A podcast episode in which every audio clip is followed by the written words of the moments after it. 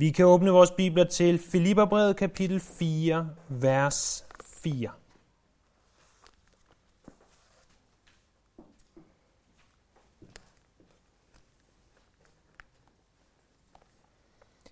Her skriver Paulus, Glæd jer altid i Herren. Jeg siger af dig, glæd jer. Lad jeres mildhed blive kendt af alle mennesker. Herren er nær. Vær ikke bekymret for noget, men bring i alle forhold jeres ønsker frem for Gud i bøn og påkaldelse med tak. Og Guds fred, som overgår al forstand, vil bevare jeres hjerter og tanker i Kristus Jesus.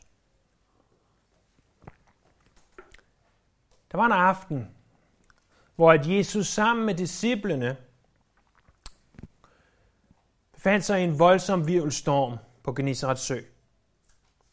Imens disciplene frygtede for deres liv, så lå Jesus ganske fredfyldt i agterstavnen, fortæller Markus også i sit evangelium.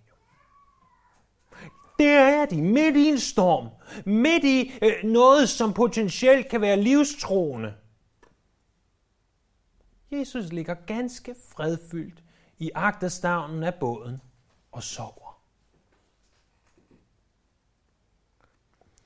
Da de endelig tog sig sammen til at vække ham, så rejser han sig, tror stormen, og stormen forsvinder. Derudover så siger han til dem, hvilken lille tro I har. Øh, fra tid til anden, så befinder hver af os i det, som jeg vil betegne som livets storme. Øh, der, hvor vi oplever et pres på vores sjæl, øh, som ikke er til at bære. Et, et tryk på vores krop, som er uudholdeligt. Der, hvor vi føler, at båden er ved at synke, og at alt håb er ude. Men det, jeg vil tale til om i dag, er ikke kun livets storme. Det er de daglige bekymringer. Det er også de daglige bekymringer, skulle jeg hellere sige. Det, det, er, det er der, hvor du føler, at båden er ved at synke.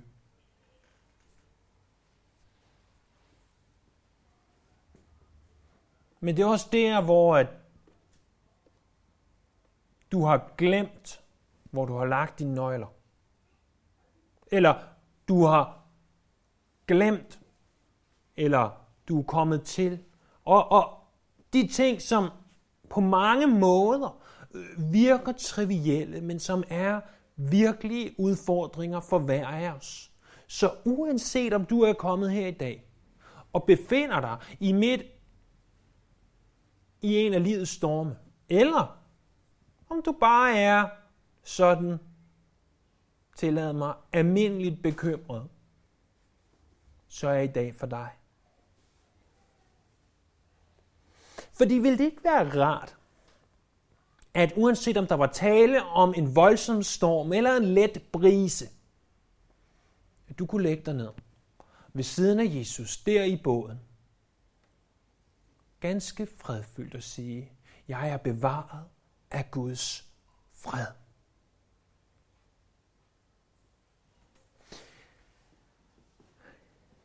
Når Bibelen i vers 7 betaler, øh, taler om at være bevaret i vores hjerter og tanker, så, så vil jeg godt have, at vi gennem den her prædiken har et billede. Øh, forestil jer en borg. Ikke sådan et slot med guldkubler og sådan noget, som vi har ja, men en borg. En rigtig middelalderborg. Øh, en af de der borge, hvor der er en, en massiv voldgrav rundt en af de der borge, hvor at der går øh, øh, de her, ja, de har garanteret teknisk udtryk, men de her spidser op hele vejen rundt, hvor bueskytterne kan stå imellem og være klar til at tage fjenden. En af de her borge, der har en vindebro. Ikke lavet af MDF-plade, men lavet af massive egeplanker. Så, sådan en borg. Sådan en borg, som er uindtrængelig.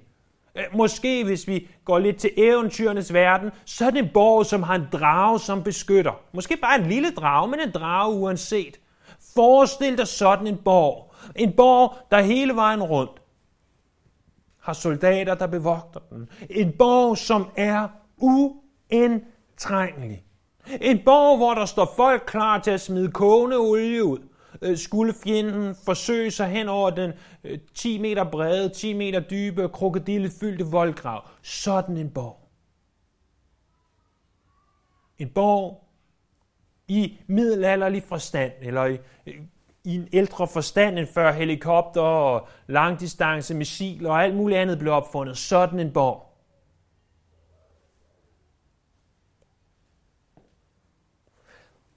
Den borg har et navn, der står over sig. Det navn er Guds fred. I den borg kan dit hjerte og kan dine tanker blive beskyttet i livets bekymringer. Derinde, når du befinder dig i borgen Guds fred, så er du beskyttet. Så er du sikker. Jeg vil gerne betro dig en ting. Jeg ville ønske, at jeg kunne sige, at jeg altid har mit hjerte og mine tanker beskyttet af sådan en borg. Men jeg kan også godt fortælle dig, hvorfor at mit hjerte og mine tanker ikke altid er beskyttet i borgen Guds fred. Det er fordi, jeg ikke lytter til teksten i Filipperbrevet kapitel 4, vers 4-7. Fordi i Filipperbrevet kapitel 4, vers 4-7, der ser vi om du vil, de tre nøgler, der åbner adgangen, der giver os adgangen til borgen Guds fred. De tre nøgler er nøglen glæde, nøglen mildhed og nøglen bøn. Og det, som jeg gerne vil her i den næste stund, vi har sammen, det er først at se på de her tre ting. På glæde, mildhed og bøn. Og dernæst se på den her borg, som vi kalder for Guds fred, hvad det er for noget.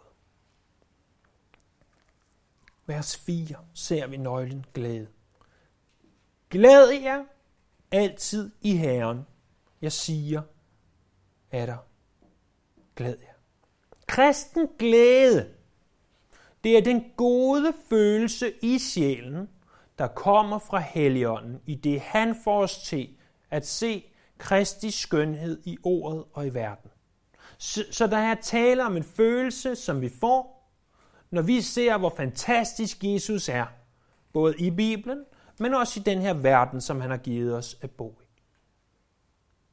Glæde er noget ganske centralt i det kristne liv. Det, det er faktisk øh, inkluderet i åndens frugtlisten i Galaterbrevet kapitel 5, som den anden ting, der nævnes kærlighed, glæde.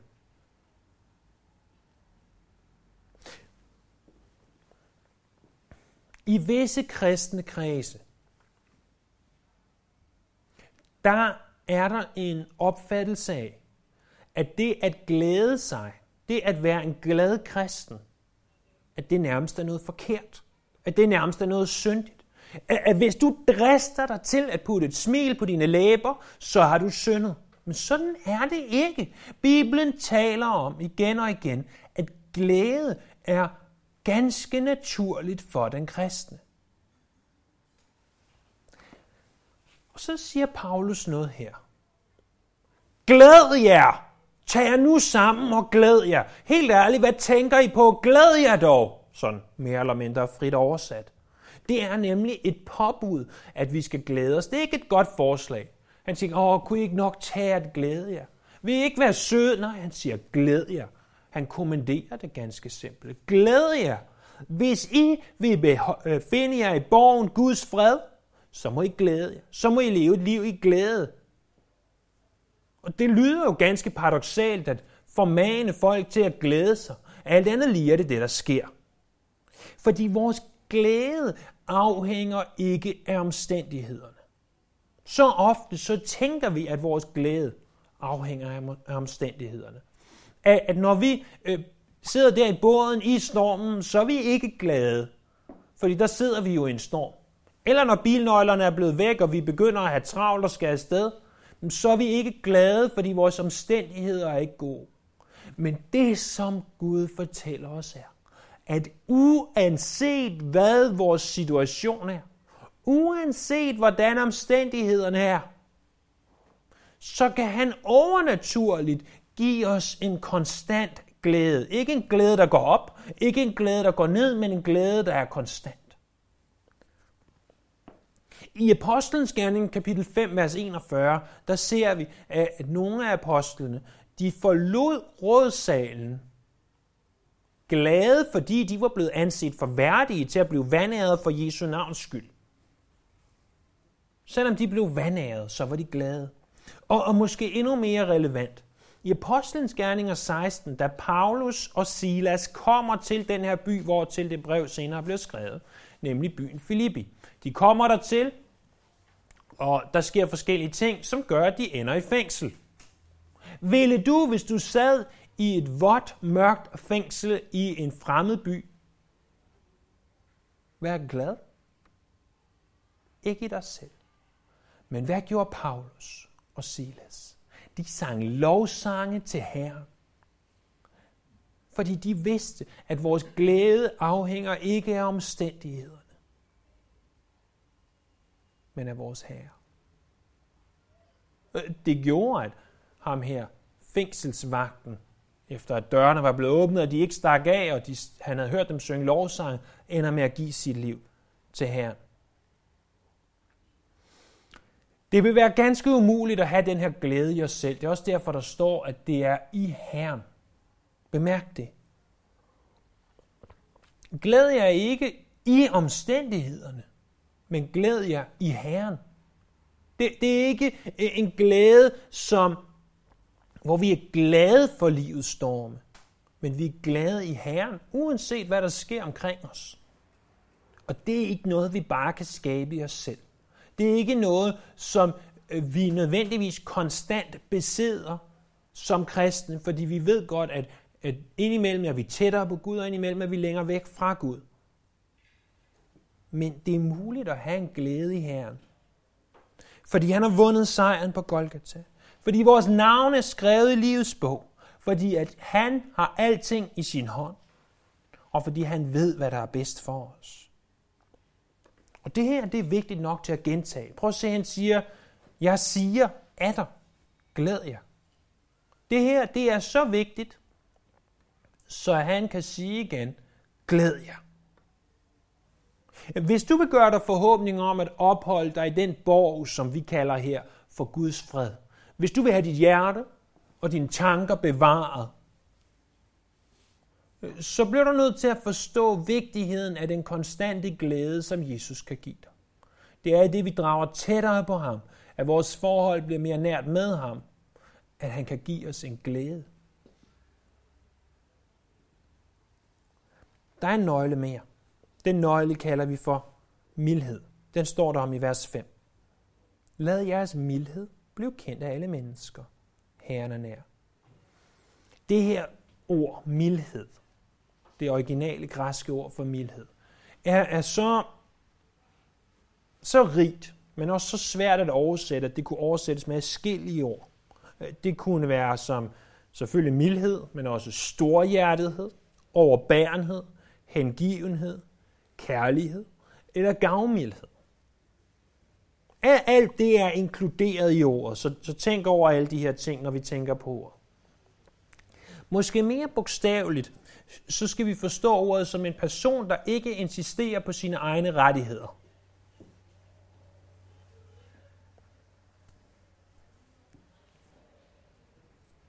En person, der ikke insisterer på at gøre alting efter vedtægterne. Hvis du har været i en, en ejerforening eller en anden forening, hvor der var vedtægter, og, og du så ser øh, folk, der, der vifter med vedtægterne, siger, der står i vedtægterne, at man højst må lufte ud i huset 27 minutter om dagen, og du luftede ud 28 minutter om dagen i går. Jeg tog tid med mit stopur. Så, sådan nogle mennesker, ikke så behagelige at være sammen med. Men, men den her person, mildhed, Det er en, som ikke siger, okay, det, det er ikke fordi, jeg vil gå på kompromis med loven, eller med øh, det, som Gud siger. Nej, nej, det er en, som siger, okay, der, der er plads til at fejle. Der, der er plads til, at vi fejler. Der er plads til, at vi træder ved siden af. Der er plads til, at jeg åbner mine arme for dig. Mit hjerte er stort over for dig. Jeg er mild over for dig. Jeg er overbærende og hengivende over for dig. Jeg er kærlig over for dig. Jeg er gavmild. Jeg ønsker at give dig. Så, sådan en person. Sådan en person, hvor et andre kan se den mildhed, der eksisterer i ham. Eller hende. Sådan en person hvor at mildheden er kendt for alle mennesker. Det er sådan en person, der kan få lov til at bevare sit hjerte og sine tanker i borgen Guds fred. Det her skal ses i lyset af, at der står, jo Herren er nær. Når andre kan se den måde, vi lever på, og kan se, at vi ikke bare insisterer på vores ret, men at vi åbner op og, og giver folk muligheden for at træde ved siden af en gang imellem. Og siger, okay, jeg elsker dig alligevel. Øh, så, så må det ses i lyset af, at Herren er nær. At han er nær kan ses og forstås på to måder. Øh, det kan forstås som i, at han er nær, fordi at han altid er nær. At hans allesteds nærværende gør, at han altid er nær. Det kan også forstås som i hans snarlige genkomst. At Herren Jesus kan komme igen i dag. Uanset hvordan du ønsker at fortolke det her, det er ikke fordi, det kan betyde hvad som helst, men det kan betyde en af de to ting. Det kan også betyde begge ting. Uanset hvad det betyder, så betyder det jo, at Herren enten kommer snart igen, eller at han rent faktisk er til stede her nu. Og når andre mennesker ser den mildhed, som du udviser, den generøsitet, som du udviser, og samtidig forstår, at Herren er nær, så vil de blive draget til ham.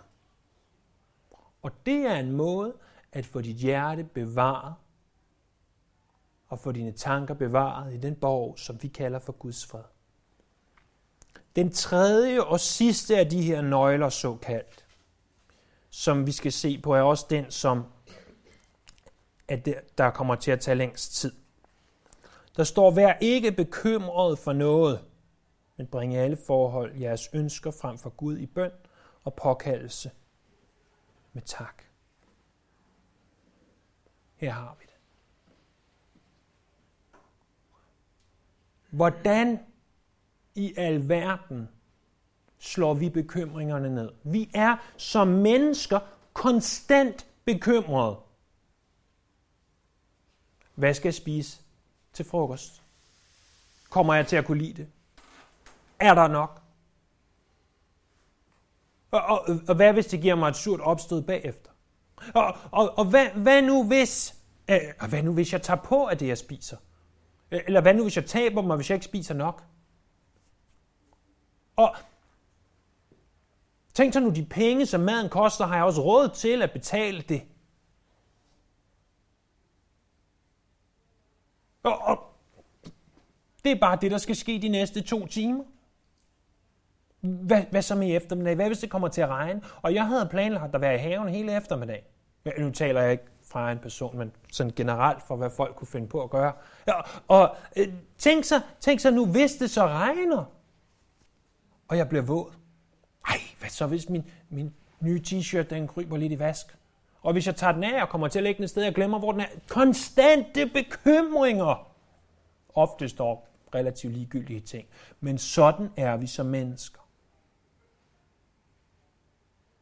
Og her taler vi ikke bare om livets storme. Her taler vi om de helt basale dagligdags ting. Og Gud giver os måden hvorpå vi kan undgå at bekymre os. Der er ingen grund til bekymring, siger Paulus. Der er ingen grund til bekymring, siger Jesus i bjergprædiken. Hver dag er ikke bekymret for dagen i morgen. Hver dag er nok i sin plage, siger han efter at have sagt, at vi ikke skal bekymre os. Så i stedet for at bekymre dig, så bed. Så bed. Prøv at se, hvad der står. Vær ikke bekymret for noget, men bring i de fleste forhold de vigtigste af dem, jeres ønsker frem for Gud. Det er derfor, I skal sidde og holde øje i jeres bibler, fordi nogle gange så laver jeg sådan en trick på jer. Det er ikke det, der står. Der står bring i alle forhold. Og alle betyder alle. Som en har udtrykt det, du kan bede om alt. Fra det daglige brød til hvor du skal tilbringe din evighed. Er det ikke det, Jesus lærer os i fader hvor? Han siger, når I beder, skal I bede således, og så siger han blandt andet, dit rige komme. Og så siger han også, giv os i dag vores daglige brød. Hvilket spænd! Hey, utroligt! Nå, men der er tre ord for bøn, vi ser her. Der er ordet bøn først. Så er der påkaldelse dernæst, og så er der taksigelse sidst. Ordet bøn, det er den bredeste form, i den bredeste betydning. Det er det ord, som de fleste af os nok vil tænke på, når vi tænker på bøn. Det er nemlig der, hvor vi påkalder en guddom. Vi ved, hvilket guddom det er, vi påkalder, men det er det, er det ordet betyder. Øh, bøn og bekymringer er ganske som ild og vand. Bøn og, og bekymringer kan ikke blandes. I, I det du begynder at bede, vil dine bekymringer svinde. I det du begynder at bekymre dig, vil din bøn svinde. Det, bønnen fordriver ganske simpelt bekymringerne, fordi bøn er en tillidserklæring til Gud. Han kan tage hånd om alting. Bøn er øh, i kristen forstand en personlig kontakt med Gud. Jeg ved godt, jeg har brugt den her illustration mange gange før, men det gør den ikke dårligere. At forestil dig, at du var en af disciplene, en af Jesu disciple, ikke nødvendigvis de 12 apostle, men en af disciplene, der gik rundt. Og, og så, så går du rundt der, og du, du har et spørgsmål til Jesus. Jesus, øh, hvordan gør vi med det her? Og så, så giver han dig et svar. Eller du var Peter og kommer og siger til ham, prøv at høre, de vil gerne have, at vi skal betale skat. Og Jesus så siger til dig, jamen gå ned til vandet og kast snøren ud og fang en fisk og bræt fisken op, og derind lægger pengene til skatten. Hvor vildt er det ikke? Du siger til dem, at vi skal betale skat. Hvad gør vi? Vi har ikke nogen penge. De vil have penge af os. Og så han siger sådan. Og så siger Jesus en dag, jeg skal dø. Og du siger, hvad? Dø? Hvem skal jeg spørge om hjælp, når du er død? Og indirekte så siger han, du skal spørge mig om hjælp, når jeg er død. Fordi selvom Jesus er død, og vi ved opstået og taget hjem til himlen igen, så kan vi stadigvæk tale med ham. Og det er ikke kun, at du er en af de cirka 100 disciple, der gik rundt med ham. Også dig og mig. Vi kan have en samtale med den levende Gud igennem bøn. Du kan bede til ham, og han kan svare dig, hvis vi ellers lytter. Jeg taler ikke om med en stemme ud fra himlen, som Samuel oplevede det der i sin seng i Shiloh, da han passede tabernaklet, og han hørte Samuel, Samuel. Og han sagde, ja, hvad er der, Eli? Og Eli så endelig fattede, at det nok var Gud, der talte til Samuel, og Samuel så til sidst sagde, ja, tal din tjener og hør. Ikke med sådan en stemme, som vi rent faktisk kan høre, men han kan tale til vores hjerter, først og fremmest igennem ordet, og igennem de tanker, han giver os.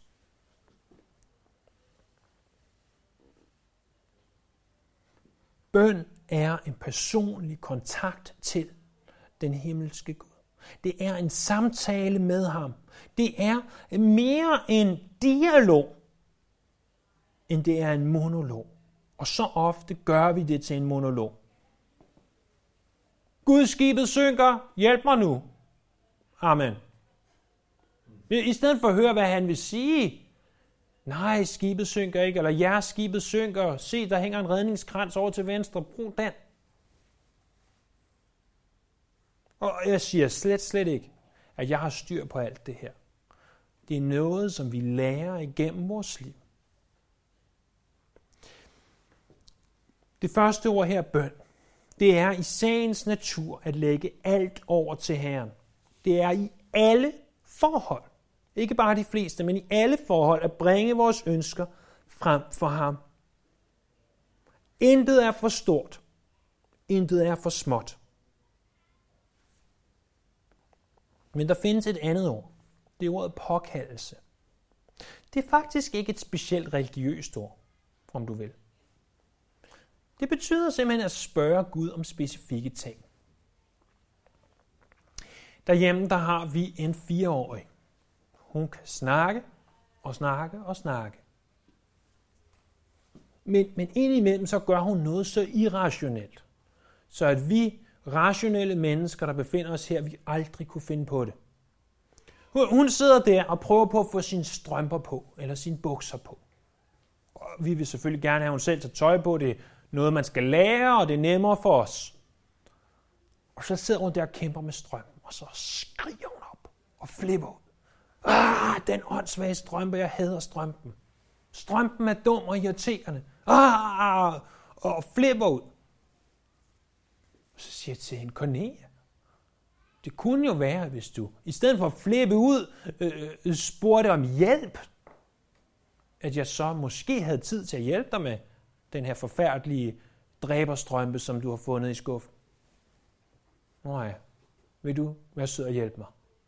Ja, det vil jeg godt, så hjælper jeg. Det, det kunne vi jo aldrig finde på i vores liv, vel, i forhold til Gud.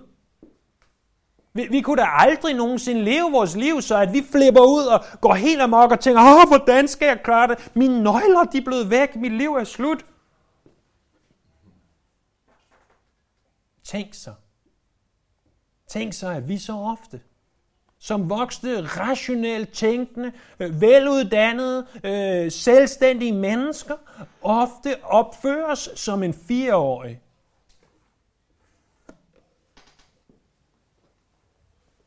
Fordi når vi påkalder Gud, det er det her andet ord, så kan vi spørge ham om alting. Åh Gud, vil du ikke nok hjælpe mig? Vi må aldrig nogensinde sige til ham, ah, nøgler, ikke så vigtigt. Nu er det bare nøglerne, vi har kastet vores kærlighed på i dag. Nøgler er ikke så vigtigt. Jeg har jo en ekstra nøgle. Gud har nok for travlt til at tage sig af mit lille bitte problem. Hvis du siger sådan, Gud har nok for travlt til at tage sig af mit lille bitte problem, så har du misforstået, hvad bøn er. Lad mig prøve at forklare dig, hvorfor. Fordi når, når min datter kommer til mig og siger, min Lego er gået i stykker, vil du ikke nok hjælpe mig med dem? så kan det godt være, at jeg siger på det tidspunkt, fordi jeg er et menneske, det har jeg ikke tid til. Eller fordi jeg er træt og et menneske, nej, det gider jeg ikke. Men oftest, fordi hun er min datter, og jeg elsker hende, så vil jeg sige, jo, selvfølgelig vil jeg det, fordi du spurgte. Hvis du bare sidder og råbt og skrædder og kastet Lego-klodser rundt i luften, så havde jeg måske snarere blevet sur på dig, fordi jeg er et menneske. Men fordi du kommer og spørger, så hjælper jeg dig gerne. For jeg ved jo godt, at i det jeg sætter mig ned og hjælper hende med at samle Lego-klodserne igen, som er splittet i 7000 atomer, så bruger vi tid sammen. Og så ser hun, hvad jeg kan, og hvordan man gør. Og det er der, vi skal hen. At når vi beder Gud om ting, alt fra nøglen, eller det daglige brød, til evigheden, alt der, fra og derimellem. Alt det. Når vi beder til ham og siger, åh Gud, prøv at høre om lidt, så skal jeg øh, hen, og øh, jeg er øh, bekymret for det her. Vil du ikke nok hjælpe mig med? Og så fyld selv det ind, som, som du kan være bekymret for. Så giver det Gud ære. Når vi beder ham om ting, så giver det ham ære. Jeg er ligeglad, hvor småt det er. Jeg er ligeglad, hvor stort det er. Når vi beder Gud om noget, så giver det ham ære. Fordi,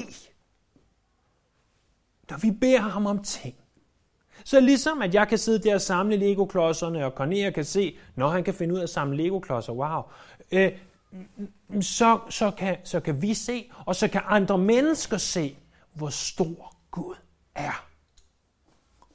Vi giver ham lov til at arbejde i vores liv. Vi giver ham lov til at hjælpe os med at finde de her nøgler. Vi giver ham lov til at hjælpe os gennem eksamen. Vi giver ham lov til at støtte os i vores ellers dødelige sygdom.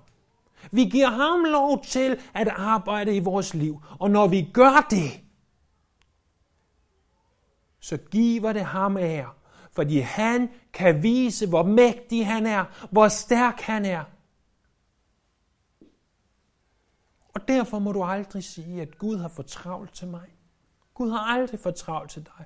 Ingen bøn er for lille. Tværtimod, i dine små, tilsyneladende, latterlige bønder, der er du med til at vise Guds storhed til verden.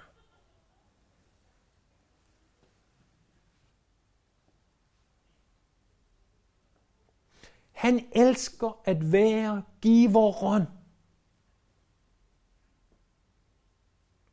Og at du er modtager.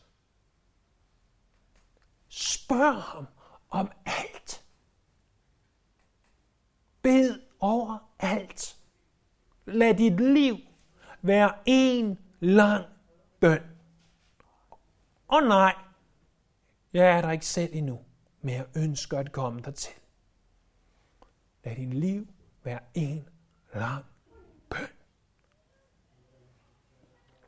Der er et tredje aspekt til bøn. Han siger, du skal spørge i bøn, lad jeres i påkaldelse med tak og ønskerne frem for Gud i bøn, med påkaldelse, men også med tak. Og den sidste del, det er taksigelsen. Det er sagt, at bøn uden taksigelse – det er som en fugl uden vinger. Den flyver aldrig nogen steder hen. Den sidder bare der. Paulus kunne simpelthen ikke forestille sig en kristen, der ikke levede et liv, eller lever et liv i taksigelse over alt det, som Gud har gjort.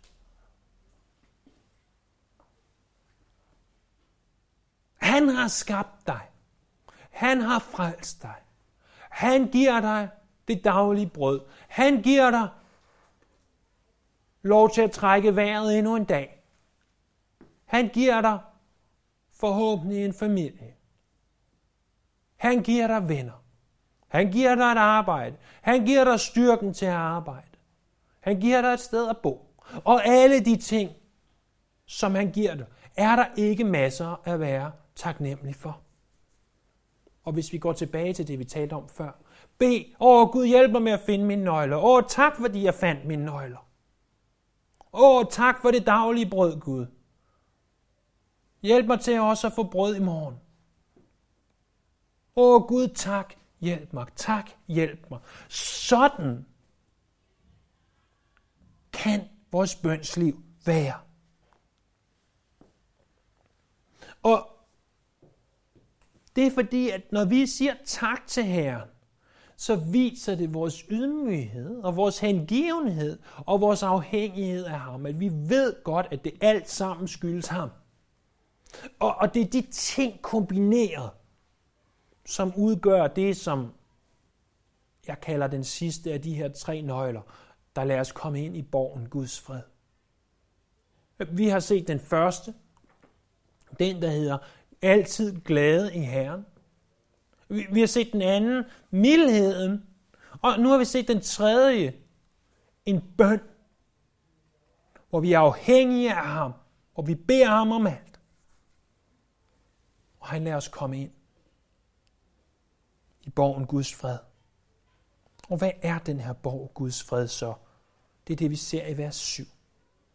Der står Guds fred, som overgår alt forstand, vil bevare jeres hjerter og tanker i Kristus Jesus. Gerne at du først bemærker, hvad der ikke står. Der står ikke, og fred med Gud.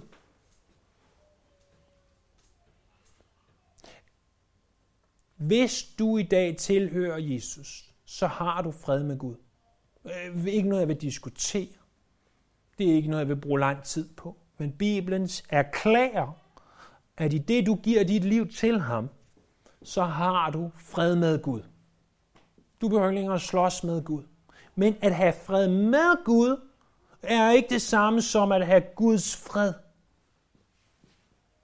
Du har sluttet fred med Gud, men han ønsker også at give dig den fred, som han er fyldt af, den shalom, som han har. Jesus sagde, fred efterlader jeg jer. Min fred giver jeg. Jeg giver ikke, som verden giver. Jeres hjerte må ikke forfærdes og ikke være modløst. Vi vil også godt have, at I ser, hvor den fred den kom fra.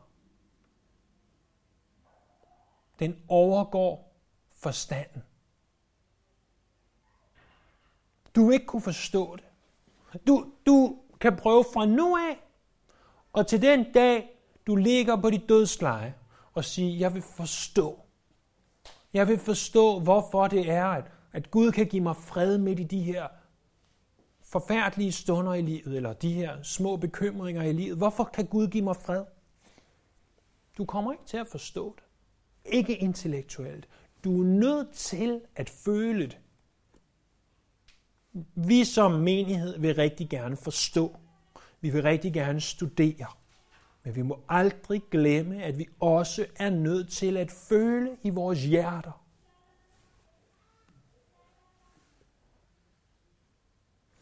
Når det er en fred, der overgår forstanden,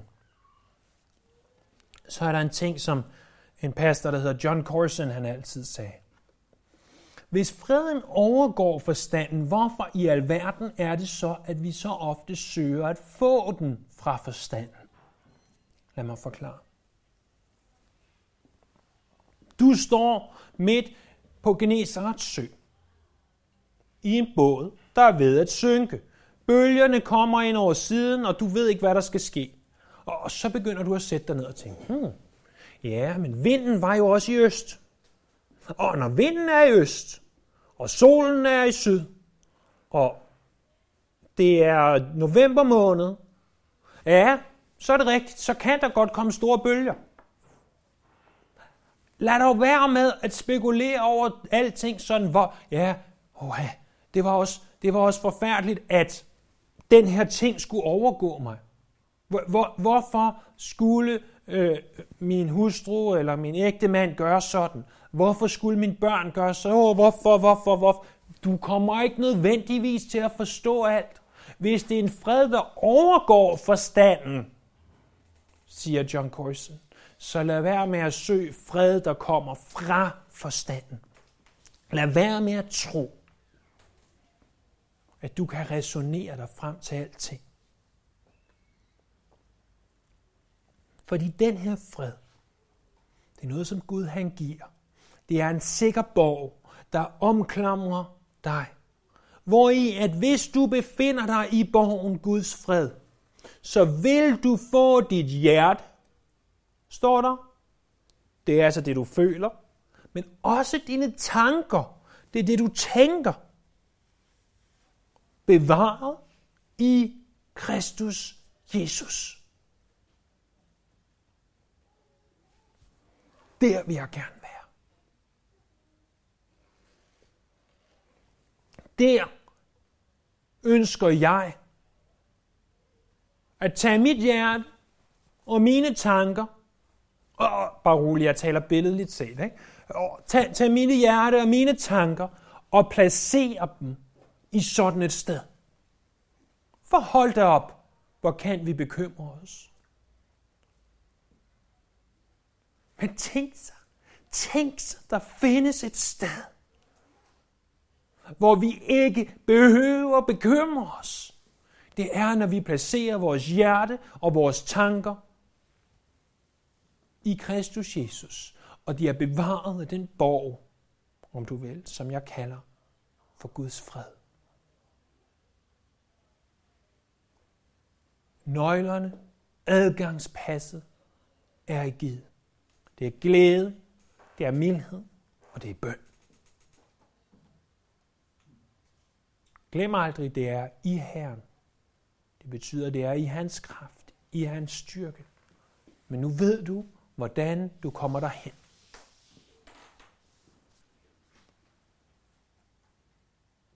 Jeg siger ikke, at du er der i morgen.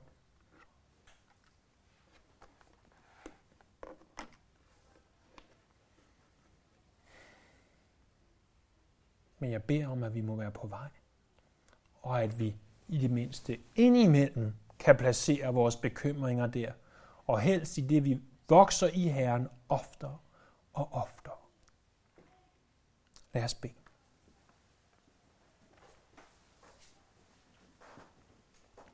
Himmelske Far, tak for privilegiet at kunne få lov til at bede. Og jeg ved godt, jeg kun har krasset i overfladen af, hvad bøn er. Men tak for de sandheder. Tak for de ting, du har talt til mig i ugens løb. Tak for de ting, som, som du ønsker, at, at vi skal forstå om det her. Jeg beder om, om mine venner her til stede bare vi kunne have, have grebet lidt mere af, hvad de her ting vil sige. Lad dem vokse i dig her. Lad os vokse i dig. Lad os vokse i forståelsen. Lad os tage vores tanker, vores følelser, alt der bekymrer os, alt der, der er svært for os. Kaste dem på dig. Som du siger i dit ord, kast alle jeres bekymringer på ham, til han har omsorg for jer. Det gør vi nu her. Vi tager det alt sammen, og vi kaster det hen til dig. I vidsheden om, at du tager det op og tager det på dine skuldre. Vi ærer dig, vi priser dig, vi tilbeder dig, vi lover dig, og vi ophøjer dig. Tak, at du er en kærlig og vidunderlig Gud. Amen.